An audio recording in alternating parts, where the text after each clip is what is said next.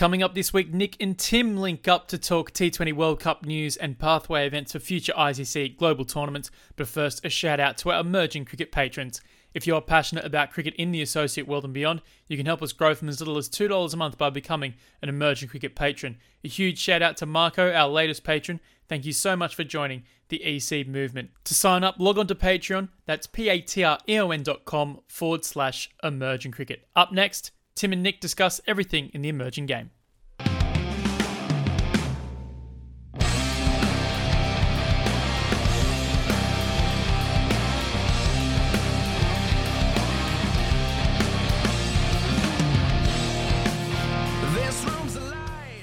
Welcome, listeners, to the Emerging Cricket Podcast online and on Spot FM in Perth. I'm Nick Skinner, filling in again for Daniel Beswick, who's buried with his work in the World Cup. But I am joined by our other regular host, Tim Cutler. Tim, I feel like you're very busy with uh, Vanuatu work. Tell us what's going on in the island paradise you now call home. I I see you've started wearing the floral shirts.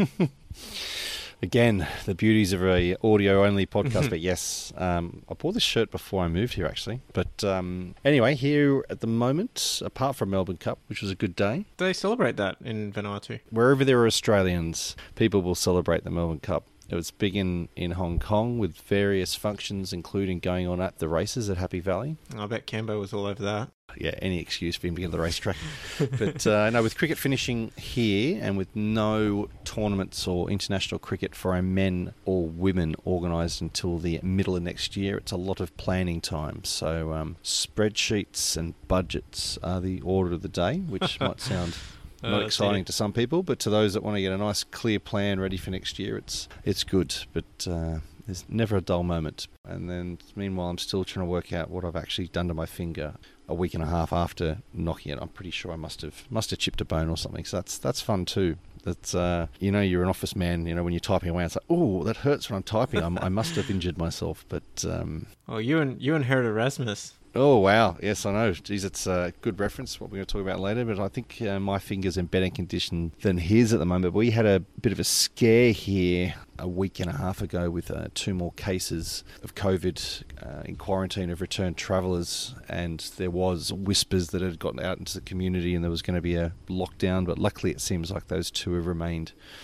Well, it's only at two and they're in isolation. Uh, so that brings a sum total of five for cases during the entire pandemic, which is Wow. obviously that's that's great. Amazing.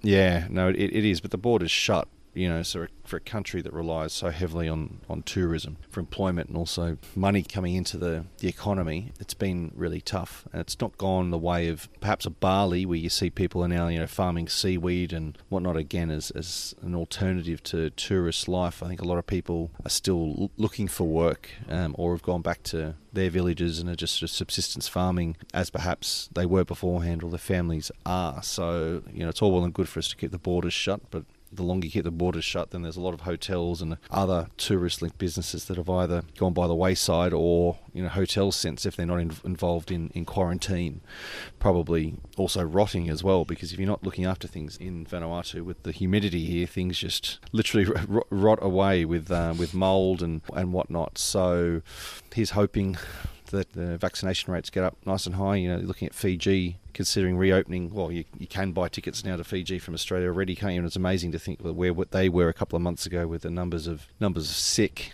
So I think um, we're only up at about 50% vaccination on Efate, which is the island that has Port Vila on it. So, so trying to plan things around cricket tourism and all kinds of tours um, for next year is, is difficult because you know you, how long's a piece of string? Yeah. Yeah, the most important thing is my 40th birthday in March. You know, people be able to fly in for that. Um, need to get that sorted. But yeah, so it makes it makes it hard, and you know we've seen that with the ICC events being postponed and cancelled in, in, in this region. Just how tough it is to get all the countries that come from such different places as well. When you look for everything from Indonesia, and the Philippines, Japan to Samoa, Fiji, Vanuatu. You know, we've all got our own challenges. So, but what that does mean when there's there's not a lot of throughput here is it gives a bit of quietness and I think time for those of us that are doing planning and whatnot to sort of sit back and get that work done. And also a great opportunity for people like me that might otherwise be flying to other countries or back to Australia or whatever is to, to get around and, and see the other islands. So it's a very long winded answer to your question about what's happening. But how about you? You're out of lockdown. How does that feel? Yeah, back at work. Um, feels uh, a bit disappointing at the moment because it means I can't watch all this cricket that's on, and I have to get up at a sensible time. But uh, you know, yeah, but it's good. Good to be busy. Good to be uh, not just uh, you know moping around the house. So that's that's nice. Um, yeah, I'm, I'm interested in. You talked about how all your players basically have nothing to do for the next six months to a year, maybe even. Well, how does that work with the guys who are contracted and girls? It's a good question. I feel like I'm in a job interview. Um, well, no, that, that's a hard one. And like Jeremy Bray has been great being here, and he had really a program working towards these tours happening. Um, Yeah. And it really been, I think the boys and girls. Well, I think the, when I say the boys, like literally the men's team, sort of training harder than they ever had before, coming up to a, a tournament. And then once we integrated the four professional women as well, I think it was even it was, it was great for them as well to sort of be training at a new level. But once we knew that the tournament wasn't happening, there's no point training in that that level of intensity. And as we've come to the end of our, our season now, you know, it would have been a sort of a maintenance period for them anyway. You know, gym skills and focusing on different things. But the, their next tournament, the men's team, is, is going to be July, I think, where the Challenge League should be in Canada. So, you know, a normal world, you say, great, you know, this is a chance to get the players overseas for placements in Australia and New Zealand. You think of anyone that plays a sort of September to April season. But of course, you know you can't go anywhere. Because not only you know up until this week or next week, well, you, I guess you still can't go to Australia unless you're a citizen, a resident, or a seasonal worker called the RSE scheme, so fruit picking. And likewise with New Zealand, although I think that's going to change with, with New Zealand soon. So, you know, it makes it really hard where the only opportunities are potentially, you know, you look at places like South Africa or other countries that don't have as stringent entry restrictions, then do you want to be sending young cricketers from Vanuatu over to South Africa for their first, for some of these guys, first time overseas and definitely first time travelling by themselves. So there's, there's that struggle as well. And uh, even talking about fruit picking as well, it's a huge opportunity for, for the people of Vanuatu to go and earn a lot of money in Australia as compared to what they could here and then be able to set themselves up for life. And a number of players have done that in the past. You know, Patrick Matautaava has done that. Mm. Ronald Tari's just come back and a, and a number of others. So it's trying to be, it's not so much receptive or, or accepting. You know, this is a, huge opportunity and more money than they could ever make playing cricket. So it's a matter of being practical and trying to organise around that. And I think long term, it'd be great to establish relationships with some of the farms that perhaps are cricket fans or cricket supporters and get them into a situation where they can be picking fruit, be part of that industry, but also be playing cricket with some uh, at a decent level. But again, th- these guys are and work really, really hard six days a week, and these farmers are also paying for that labour. So it's a it's a tricky balance. So no, it's a it's a good question. Um, I think we've been really trying to look into the playing opportunities, and with these borders opening up, it might mean that things like that come up. But then our season would be starting in sort of February, March anyway, and then by the time we start playing, it'll be almost be the middle of the year anyway. So it- it'd matter of tuning the competitions to towards those events. If we say it's the 50 overs in in July, then you know, either looking at playing longer format cricket leading up to that, or getting them overseas. But the the good thing is as well. All these guys are uh, talented and, and fit. So at the moment, we've got them doing a lot of work around the grounds and getting stuff done that we you know wanted to during the year, but we just didn't have the, the resources. And get these guys a, a shovel or a jackhammer, as, as they were on uh, a couple of weeks ago when we were doing some demolishing. That they're great. So I think they've just finished a sort of a set of concrete seats sort of around one of the trees with some other concrete benches. So this downtime, uh, it's a good change for them, but it also gets stuff done for us too. So it's been I, I, almost akin to a chain gang. It must look like these guys and, and girls in you know Vanuatu shirts, sort of just moving from one job to another, um, doing doing all this uh, work. But no, no, they're not prisoners. They're, they're, they're, they're just cricketers. Are you are you the warden, Tim? Or is that your job here? no, I, I no no. I like having flashbacks to the Shawshank Redemption and no nothing like that. Patrick's gonna dig a tunnel out of out of the VCT. yeah, so you know, I just Patrick Matautaava at the end of it. You know, climbed through a, uh, a river of shit and came out cleaner the other side. um, yeah, it's it's it's frustrating for for us. Like as, as administrators, sort of looking at the, the opportunities you want to present young cricketers like this, but you know it's just one of many things that's so hard in the world at the moment. And yeah, you can look at Europe and places like that where people are able to move freely and play. It's like, well, so be it, but that's just the way it is, and you can only play what's in front of you. And one of our problems as well is to get back in the country is still a mandatory two week hotel quarantine, and that's you know people think well Vanuatu you know it must be cheap. It's like no no it's still you know Aussie five star prices. You're still going to be out for sort of three, three and a half thousand Australian dollars all told when it comes to the end of that. And making any decisions like that where you're sending players on placements and therefore, you know, there's a responsibility for certain costs. You know, you can't be lining people up for that if that's going to be have to be paid for everyone. So no, it's a it's a tough time but it's, I guess, like I said, there's also opportunities there for them to be doing other tasks, but there's also learning and development chances too. And I think, you know, you only, only look as far as the likes of Namibia that did all their training and development programs during during lockdowns and winning the re- regional award for that work that we can be inspired by that as well. And there's lots of, you know,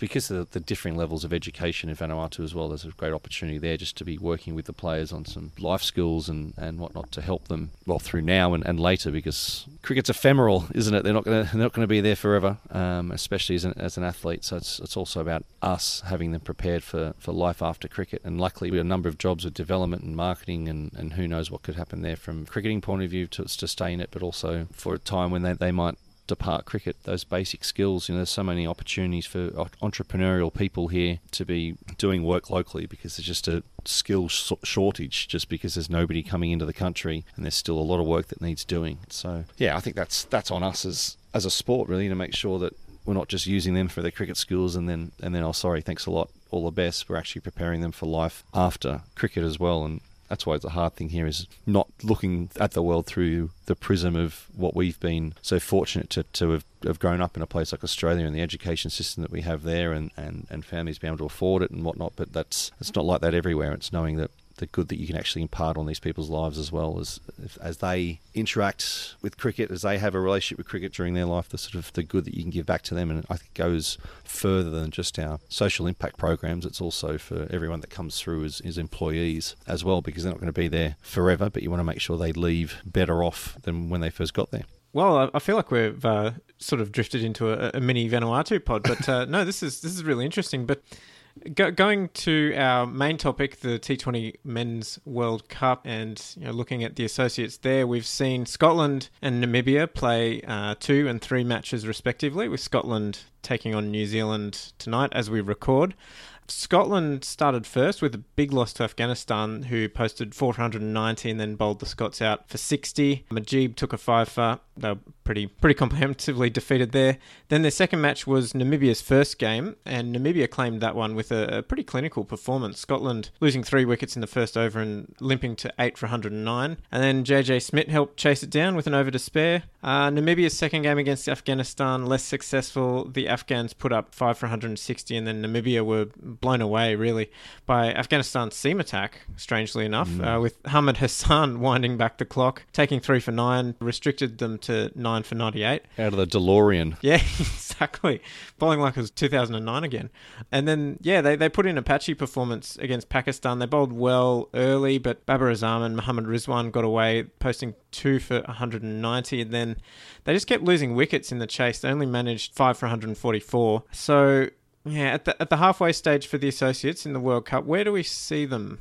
Yeah, I, th- I think Scotland, you could have described them as clinical in the, the group stages and it was just interesting to see that the way that we talk about Calum MacLeod, I know is just as a single person with Scotland, but having you know learnt the secret sauce to play against the mystery spinners, and especially Rashid with the sweeping, but um, definitely went the other way, and yeah, it was like priming the the mousetrap, wasn't it? You know, associate team gets bowled out for 60, and then out comes everyone on their high horse about how too many teams in the tournament. But luckily, I guess India's doing badly at the same time. But but you know, on the flip side of clinicals from Scotland, I think you did say that's how Namibia were when they beat Scotland. That was really impressive again.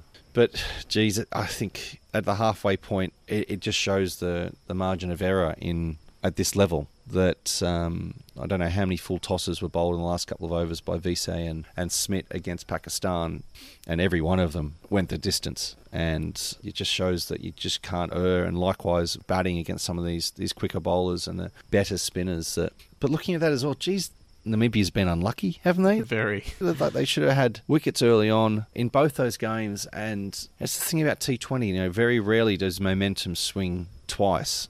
You know, we saw that in the first over against Scotland. Three wickets. Like, if you come back from that, it's it's a miracle. And similar in the Pakistan game, if Smith gets a LBW against Pakistan that's overturned because the ball was 51% outside leg stump, you never know that the, the role they can kind of get on there. But look, it's just too bad that we're seeing these matchups in a World Cup, and it's the first time that they've played against this level of teams. You know, this shouldn't be the first time or the apprenticeship, or the, they, they, should have had a chance to play these teams before. So you know, it's it's hard to see them go against these, these great teams, get beaten and beaten heavily. But it's great that they're playing them, but they they've got to play them more to get better. But I've been again still impressed with Wiese. You know, I know I've, I've still got I, I told you so T-shirt on very firmly. You just see the class that he brings to that middle order and the bowling, that the the way that he's able to change the pace and back his little cutting slower balls, which are, are so dangerous as we see this level of the game with, with batters basically just sort of lining up, waiting to hit, about being able to change your pace properly. And we're seeing that from the sides against Namibia and Scotland. But I think, you know, Scotland going up against New Zealand tonight, I think they really want to turn around this start because I'm, sure they, they had each other pegged when Namibia and Scotland to uh,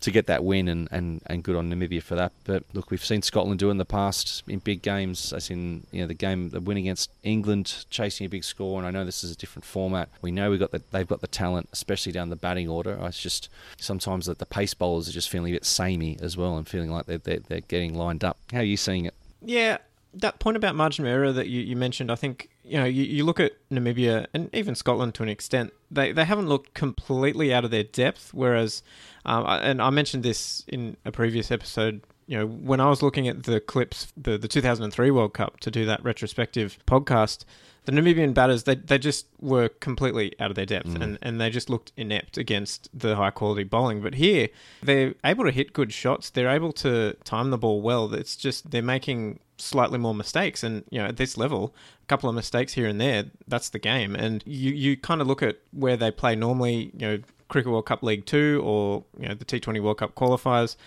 the the bowling at that level, there's just more boundary balls on offer, so the, the batters aren't under so much pressure because they can hit the the bad balls, which are more frequent, and then when they're bowling, the opposing batters don't punish the bad deliveries as frequently, and they get out to the good ones more. And so, just those, you know, a couple of things here and there, and it makes a huge difference. You look at, as you said, that LBW with JJ Smith playing at associate level, they typically don't have reviews, so that's just gone. Or you know, a couple of those early deliveries in that first spell from Trumpelman, who was he was bowling really well, and you know, an associate batter against some of those deliveries probably would have nicked it or you know gone gone LBW. So it's it's just that tiny little step up, and it, it does make a difference. That point about Wiese, yes, every every time I praise him, I'm going to have to preface this by by saying that I was skeptical, but uh, no, he's he's really impressed. And it's not the speed or, or, or, anything like that. It's just the sheer technical skill that he has, and, and he has so many different varieties, and, and he's he's so experienced playing all that franchise cricket. He just knows which variety to use, you know, intuitively. And, and just thinking, look, you know, looking at the Namibian bowling attack, they all kind of bowl a similar speed to Wiese. You know, he that sort of mid 120s, early 130s. Mm. Uh, a bit quicker, 130s, touching 140.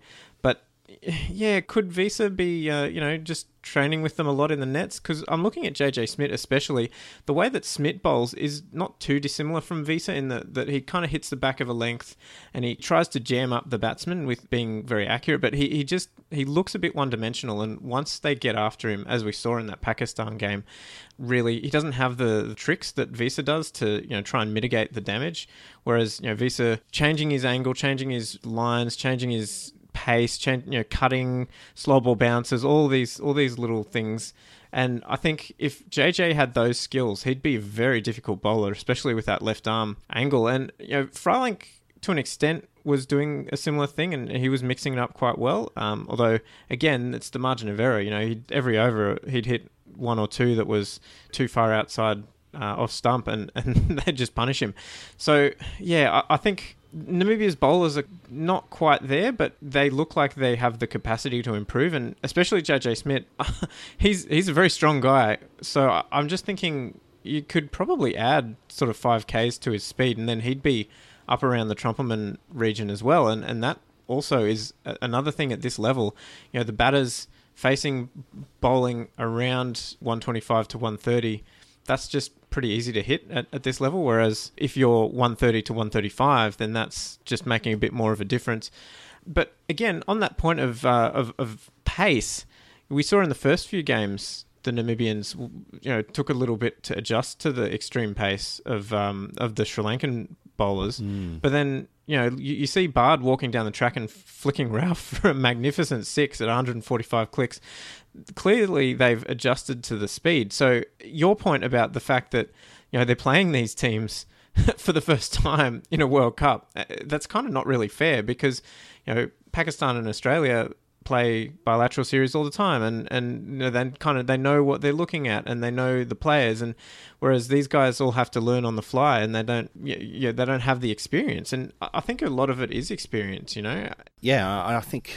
Look, it's we're in such a good place, really, because think about what Namibia did. Well, it was last night. You know, you've already said that we're recording New Zealand, um, Scotland tonight, and look that they were they were not also rans and not flogged by any stretch. You know, they got almost 150 and should have got a couple of wickets early, and that's completely different to the Nam- Namibia in, in 2003. And I don't want to use like them as the example, but it's of so many teams, have, and you see how far they've come. They're playing against the tournament favourites, or at least the strongest team in in this group. Yeah. And here we are talking about why they could have done better and got in a position to maybe be talking about victory. And, and this is great. And it's a testament to the work that's been done. You know, the player pool that they have is, is not huge. And, you know, they've got two guys, if we sort of say Trumpelman really hasn't been product of the, the system. But you know, most of the, the guys down that batting order and the ball have learnt the game in Namibia. And yes, honed their skills in South Africa playing for Namibia. It's just too bad they're not able to do that anymore. And it's a real, it's exciting to see. And it's a credit to the to the system.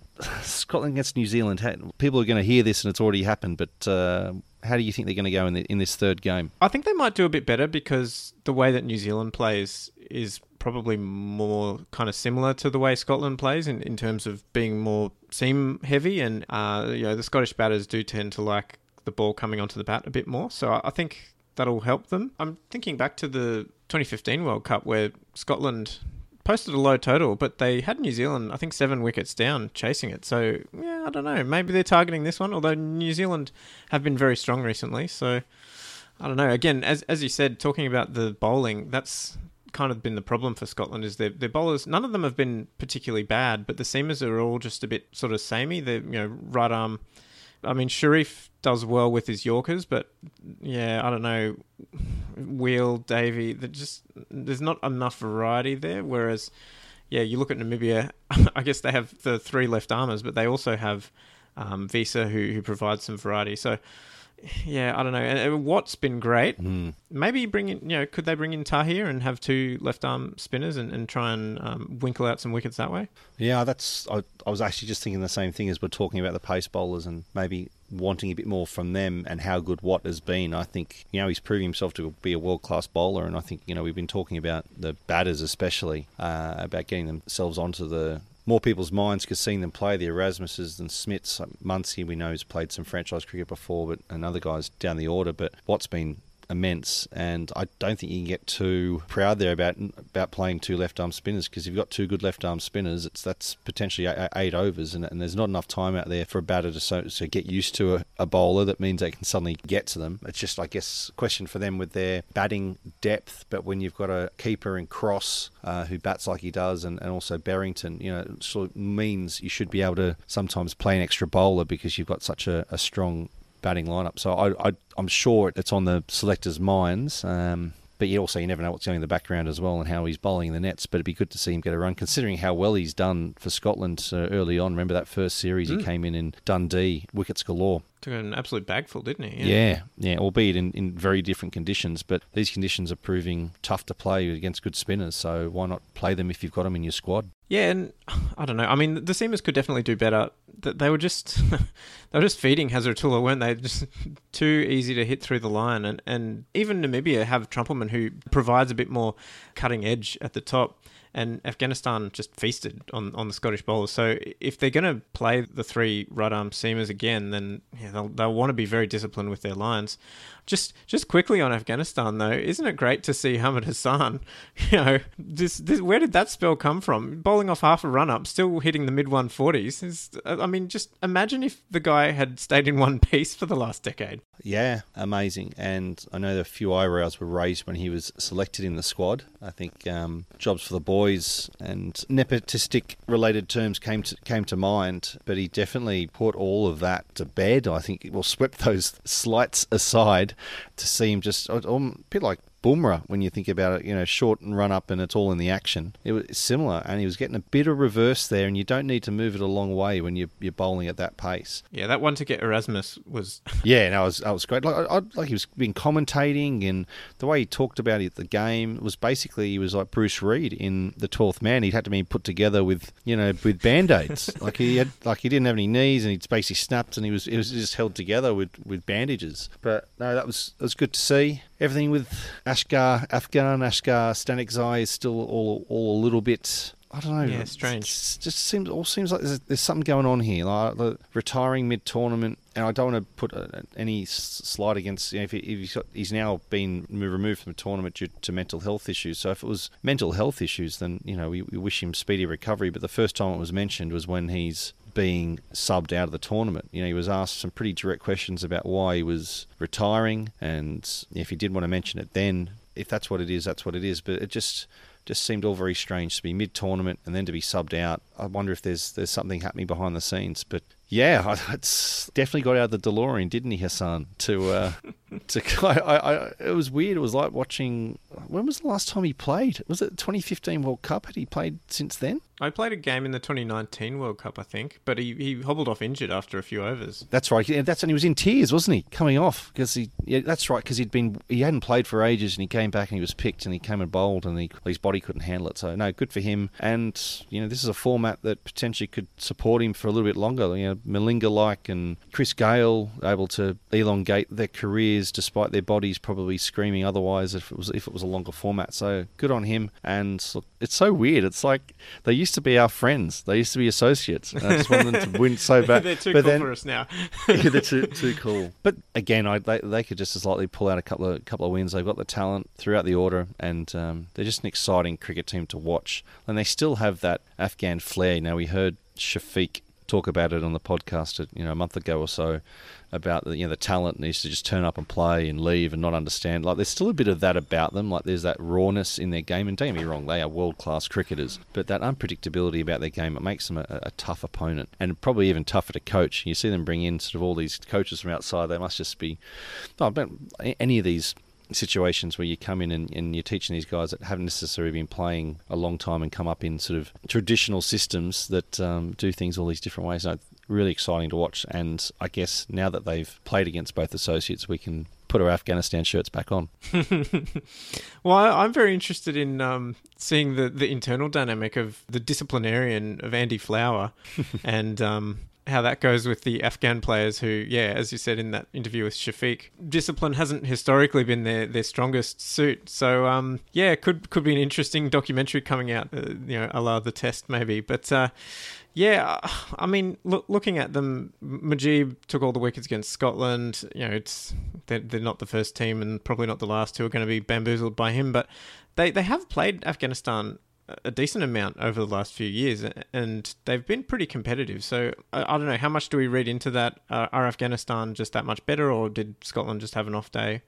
I think there's a bit of both, really. Column A, column B. The Afghanistan are playing at this level now more often, but you know Scotland are, aren't a bowled out for 60 team. You know, it's just had one, one of those days. But like you said about Mujeeb, he's done that to many other teams. I mean, spitting a web around uh, the West Indies teams playing playing there, and, and he's so highly sought after in franchise T20 cricket, only behind his countryman mm. Rashid Khan, you know, who's generally accepted to be the best T20 bowler in the world. So there they are playing for Afghanistan and coming up against these teams that, well, that we're supporting, I dare say, against them, Scotland and, and Namibia. But these, you know, they're elite cricketers here that we're talking about. Mujeeb, you know, I still don't know how to describe him. A guy that bowls carom balls and wrong'uns. You know, uh, uh, write that down and look at it. You know, imagine a kid coming up and saying, "Oh, this is what these, this is what I bowl," or a sort of a an in swinging arm ball you know that's delivered like a carom ball but yeah. not that you know actually kind of swings into the right hander. I just I just love watching him bowl. He's just mesmerising. From the under 19s World Cup when he played was it New Zealand wasn't it? That just from first watching him there, I was like, this guy is just amazing. Yeah, love watching him play. Yeah, well, and I mean, it was good to see. Um, you mentioned Rashid Khan there talking to um, Jan Nicol Loftie-Eaton, the fast leg spinner from Namibia, and uh, hopefully he imparted some wisdom. And, and yeah, Loftie-Eaton looked good mm. both in the match against Afghanistan and Pakistan. It's sort of yeah, very strange. I mean, Namibia have had a few odd sort of team decisions. You know, picking Loftie-Eaton in so many games, but only bowling him in, in the match against Afghanistan and, and Pakistan, and, and he actually looked good. So why not bowl him earlier and having having more options? And they've finally promoted him up the order in one game and then dropped him back down, and, and they've shuffled Green around, who's been in you know a bit of a rut, but you know, they've just had a few sort of tinkering, you know, swapping between Williams as opener or number three, and then Van Lingen and Baard kind of shuffling as well. I don't know if it's just trying to give everyone a go or, or if there's some strategy behind it, but it doesn't look like a settled team at the top there. Their, their middle order is, um, you know, world class as, as we know with with Erasmus, Wiese, and Smith. Mm. But um, the top three is just kind of yeah been tinkering a lot with that. Um, just quickly on Erasmus, I, his finger looked bad, didn't it? I, I hope he's not doing himself any long term damage because uh, according to the commentary, he was sort of due to be uh, operated on on the finger, and, and then he said no, and, and he played the tournament instead. So hopefully, it's not anything that can't be you know fixed up at, at the end of the Super 12s. Oh yeah, speaking of you know plasters, and it's you know, unlike Vanuatu, they've got a lot of cricket coming up. Mm. You know they've got they've now qualified for the next World Cup, and there's League Two, and you know I guess lucky for them, they won't have to worry about qualifying for the next World Cup but you know, fingers can go bad, as as we know. Just ask Tim Paine if it's done a bad way. But the fact he's still playing would say that it's it's at a certain level of bad, and he's he's still fielding in the ring and bowling too. So he's obviously not too scared of it coming back at him. And every time he bowls, I think of you and Bez sort of salivating, or especially you with these quote unquote filthy off spinners. But um, yeah, that's. I hope they're they're managing that well because you know usually the doctor's advice wins. You know they say no, we need to do this. You know that, that's what gets decided. So you know if it was supposed to operate, and he said no. That's um, slightly concerning, but uh, yeah, hopefully so. He's, uh, what have they got? Three matches left and three huge matches. So hoping he gets through. Yeah, hopefully he, uh, as soon as he gets off the flight, he goes straight to the hospital and uh, gets that fixed. Uh, moving to the Asian region of the ICC, we've just seen the Western sub-regional run with Bahrain coming out on top. Uh, the tournament featured Bahrain, Kuwait, Maldives, the hosts Qatar, and Saudi Arabia. It was a pretty exciting end to the tournament. The four way tie going into the last two games between Bahrain, Qatar, Kuwait, and Saudi Arabia. Uh, poor old Maldives struggled. They they lost every game quite comprehensively. But uh, the the other four teams um, all beat each other. You know, Bahrain got off with a bang. They they thrashed pre-tournament favourites Qatar in the first game. In you know chased 130 odd inside 13 overs, but then Bahrain got smashed completely by Kuwait, uh, who chased again 130 in 11.3 overs. So, yeah, a lot of uh, parity as we like to see. And uh, going into the last day, Bahrain was playing Saudi Arabia and Kuwait was playing Qatar. Bahrain won by 18 runs against Saudi Arabia, and, and Qatar thrashed Kuwait, got to the target inside 12 overs, but they ended up being, I think, about five deliveries short based on, on net run rate. Yeah, so th- that was that was a quite an exciting one, and, and just shows how much depth there is in this region because a few years ago, sort of two or three years ago, uh, Qatar would have been the you know overwhelming favourites, whereas now they've failed to qualify, and, and Bahrain's gone through, and, and any of those four teams could easily have qualified. Yeah, it's really exciting. Qatar beat Nepal, if we remember, in the, the Asia qualifier in Singapore, uh, which meant that, that Singapore went through. Well, Singapore had already gone through because they, they were undefeated, but to see them lose that, that one game against Bahrain here, that's good. Kuwait were good in that tournament as well. I'm sort of just thinking of the times we, we've seen them play, um, and I just love you calling it the Maldives because I know how much that will annoy Andrew Nixon with your pronunciation. It is the Maldives, isn't it? But um, yeah, it's good. I think you guys uh, talked about a, a, certain cricketer playing for his third country. yes, Andrew Beringer. Not too many with three international caps. Yeah, and considering, you know, all too well, I'm aware of the eligibility criteria because, you know, as Andrew Nixon has pointed out in the past, and it was actually his his help that made sure we got it right. But when we were trying to get Sam Hain to play for Hong Kong, and the I say try to get him, you know, Sam was born in Hong Kong, but because he played under 19s for Australia and has hopes of playing for England, that was kiboshed. But um, he was he was keen to play otherwise. But if this is the case, and Andre has played for three countries, I, I don't know how that's got through to the keeper because you know playing in an under 19 World Cup tick playing seniors for another another country tick and this is number three so look i'm not happy that qatar didn't win you know because again these are all good teams and up and coming. But if they had won, it would have been interesting to see if there's going to be any, any type of protest. And I haven't seen anything come from the ICC either about it because it's really only been sort of Twitter chatter. But I do wonder whether anything is happening in the, in the background and, and what has happened there. But you mentioned the Western region uh, so that means Bahrain go through the, the global qualifier, and then you know as we've said in the past, the, the eastern region that would have had Bhutan, China, Hong Kong, Malaysia, Myanmar, and Thailand playing. That was unfortunately cancelled. So that meant that Hong Kong went through. So that they're the two qualifiers from these Asian sub-regionals, and from that region they they join Nepal and the UAE, who are already in the, the global qualifiers due to their rankings. But you know, not just because of where I may have worked before. I'm happy that Hong Kong have gone through, even if it's on a cancellation. Because remember, they got screwed over by by the ICC changing the time for when the, the rankings changed for when they were going to take the rankings for the teams that went through. Like they, they'd been told, I think they'd basically been told they were going through the global qualifier, but that all then changed when they changed the, the dates and said, oh, now it's now Singapore going through. So, look, some good teams in that, that global qualifier. You see the you know the likes of PNG and Ireland falling back from the World Cup and having, to, to go through it again. You know, UAE, Nepal. Like this, is, there's going to be a couple of cracking tournaments depending how they split them, and then even more so with the likes of Hong Kong, who we know had Oman on the ropes in that that crossover eliminated qualifier in the World Cup qualifiers and four for 25 before Jatinder Singh came out and batted really well. So I'm, I don't want to get to, to sound so excited about it because I would look forward to it even more if it was one tournament Mm. and like a global qualifier. But these two 18 events will be great. And geez, that next World Cup, it's going to be here before we know it. Well, yeah, it's very interesting to see these two groups of eight, and and we'll be seeing kind of the next rung down from you know the previous global qualifier.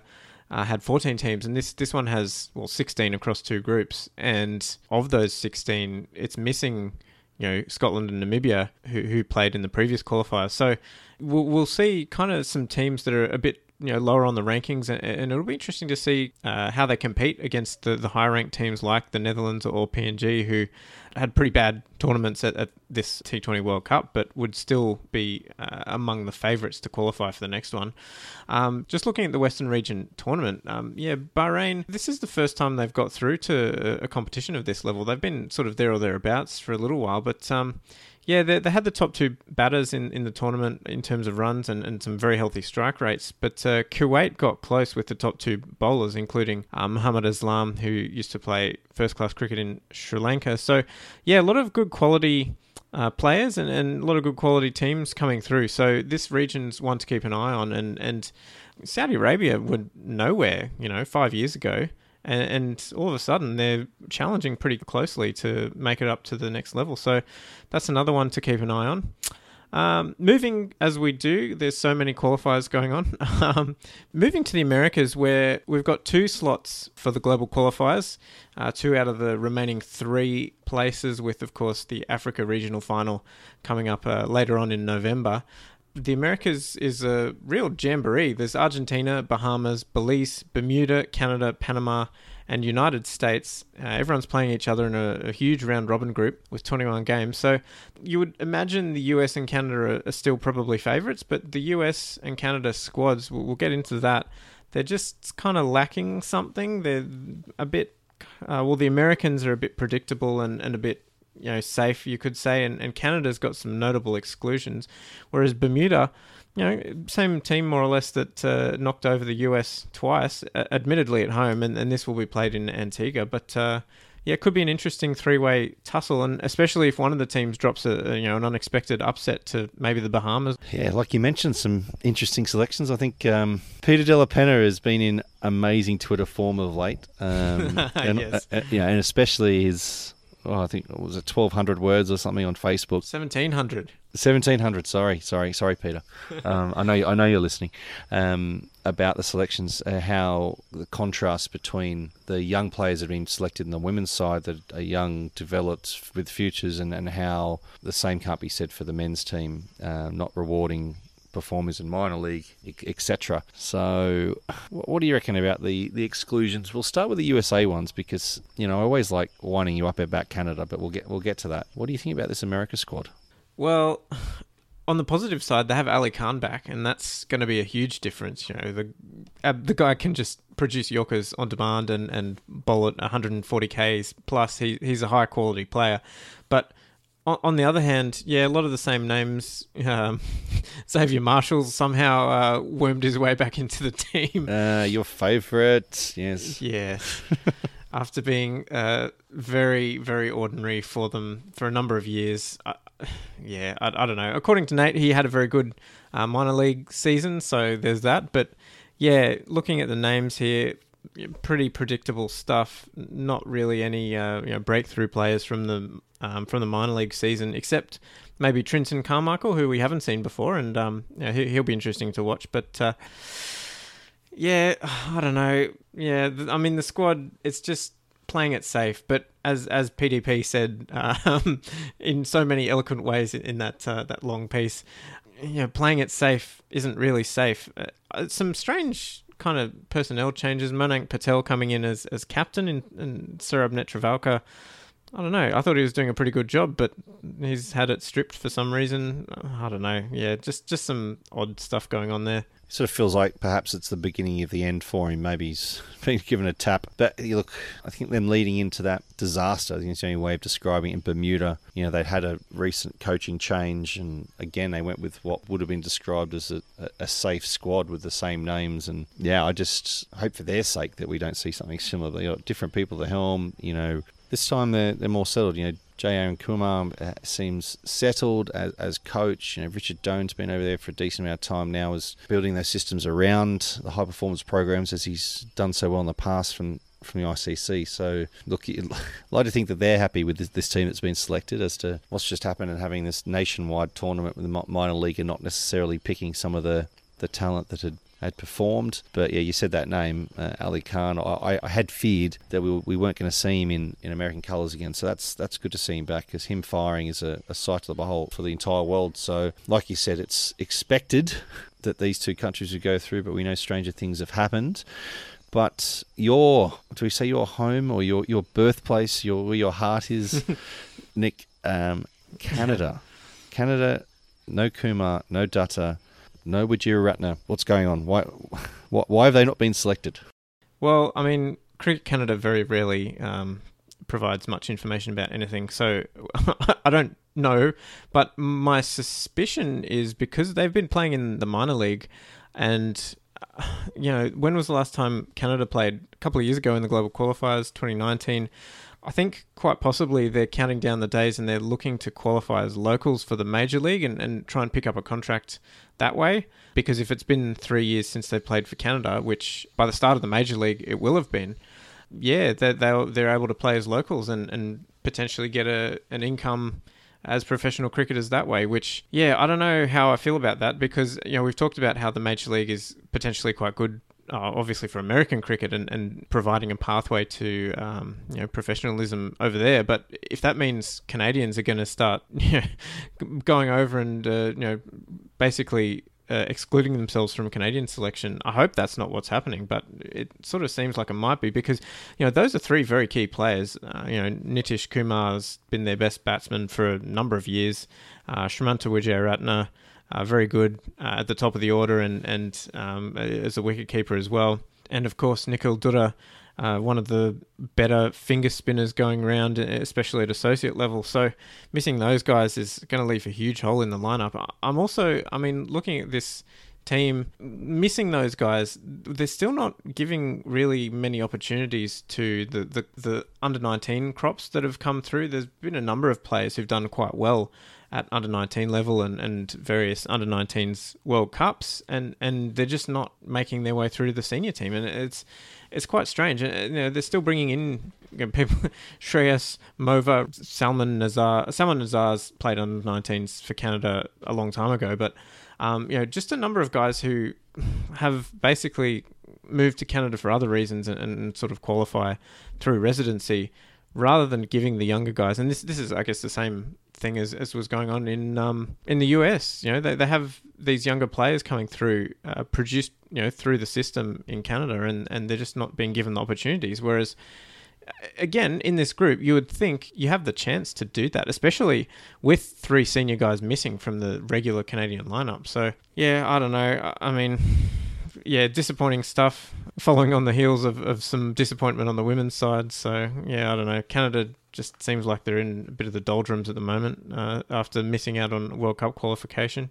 Yeah, and I look, I'm sure we've heard people officially and unofficially say that they haven't started Major League Cricket to poach associate cricketers from other nations. But if they've created something that is allowing this to happen, then I know we've discussed it in well I have anyway in comparison to what county cricket was and pulling cricketers from around the world who then naturalised and you know generally it was from the former British colonies or colonies, you know, people coming from the West Indies, Australia, etc., and then settling in, in the UK because it was a profession and they were able to support their families. But you know, this is a team that's in that that formed, you know, as part of the the, the ten associates, uh, so demanding uh, as high performance nations demanding more influence and say over what happens with associate funding. But it, what does that say about the, the state of the game there, or, I guess globally, if a top ten associate can't have players paid enough for them uh, not be looking to, to go elsewhere um, and play um, domestic cricket in another associate. We know how much money's been invested in, in Major League, etc. But you'd, you'd want all this to be compatible with representing your country. So yeah, it's very you know maybe there's another explanation. Maybe Cricket Canada will say something, but hmm. um, definitely something to keep an eye on because uh, I know there's different freedoms for people from Canada to be working in America easily, but um, it, it is concerning. And for what is supposed to be something that's so, great in, in, an associate, if it ends up cannibalising other associate nations just to be playing professional franchise cricket, then that's really a, a threat to, to associate cricket. And, and, you know, you'd say, well, that's free market and that's saying you know players are being paid and good on them but what does that say for the state of associate cricket if that's where the players are going to be yeah, hopefully that's not what's going on, but uh, you know that's it seems like the most likely explanation from here. Um, but as as we said, the Americas qualifier, the regional final, is being held from the seventh to the fourteenth of November, starting on the Monday after this podcast is released, with Argentina, Bahamas, Belize, Bermuda, Canada, Panama, and the United States all competing for two slots in the global qualifiers. Hello, I'm Norman Vanua. I play for PNG. I am a bowling all-rounder, and you're listening to the Emerging Cricket Podcast. Excellent stuff from Nick and Tim, as always, here at the EC Pod. Just cleaning up the match that was played after the boys recorded this week's pod. New Zealand beating Scotland by 16 runs in their Super 12 fixture. Martin Guptill making 93 from 56 balls. The pick of the bowlers, probably Safyaan Sharif and Mark Watt taking 2 for 28 and one for 13 off their four overs, respectively. And then in reply, Scotland, well, the target was probably out of reach for most of it 173 they needed. They ended up five down for 156. Michael Leask top scoring with 42 not out off 20 balls. That's everything in the emerging game this week. For more, log on to emergingcricket.com. But for now, on behalf of myself, Daniel Beswick, and the boys, Nick Skinner and Tim Cutler, enjoy the rest of your week wherever you are around the emerging cricket world.